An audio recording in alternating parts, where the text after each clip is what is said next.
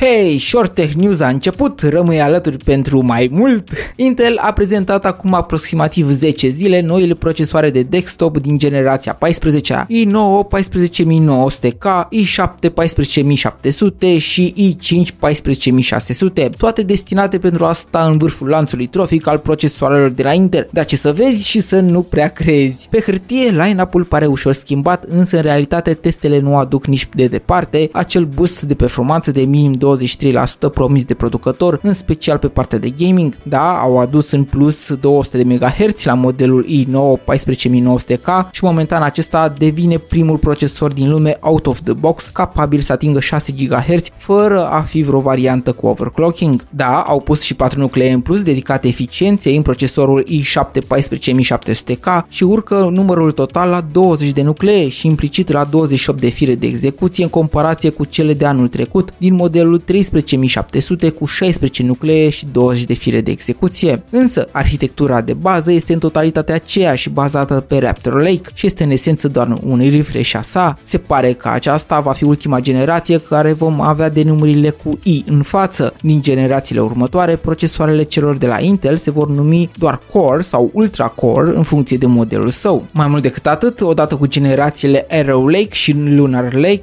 gigantul constructor de procesoare vrea să creeze noile produse pe tehnologii noi de fabricație de doar 2 nanometri, făcând un salt uriaș. Dar până atunci, proaspătul lansat i9 14900K a fost luat la bani mărunți și cu toată forța sa inscripționată în fruntea tranzistorilor săi, se pare că nu reușește să aducă nici măcar 5%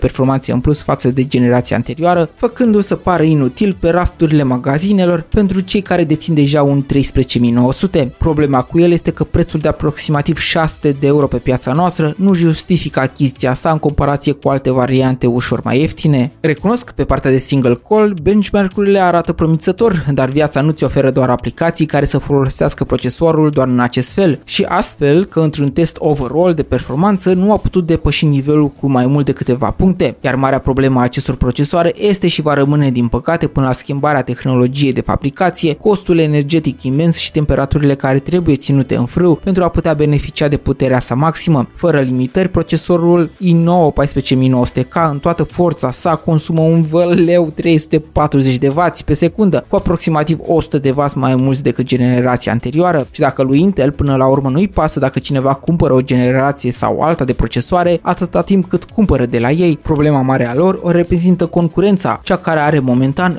Ryzen 7 7800 X3D, care pentru 200 de euro mai puțin oferă frame-uri pe secundă foarte apropiate de colosul îmbrăcat în shorts albastru, întrecându-l chiar în unele jocuri precum Cyberpunk cu setările pe High, Full HD, fără DLSS și Ray Tracing, iar acest procesor de la AMD, scos în primăvara anului acestuia, a fost gândit special pentru gaming, cu focusul pe un raport preț-calitate impatabil. Din păcate pentru Intel, chiar dacă de foarte multe ori produsele lor au fost preferate de profesioniști, aceștia încearcă deseori să marketeze soluțiile lor ca variante fiabile segmentului de gaming, dar din păcate aici consumatorul normal de jocuri pe PC va căuta un echilibru între performanță și preț, gândindu-se că orice își cumpără acum în câțiva ani nu va mai da același randament, mai ales în comparație cu consolele al cărui cost nu depășește pe cel al unui astfel de procesor. Imaginează-ți cât de horror arată prețul PC-ului tău de gaming după ce mai adaugi placa video și memoriile. Bogdan Menci a fost numele meu, am vorbit la Short Tech News despre noile procesoare Intel și sper ca până data viitoare să fie butonare. Pe curând!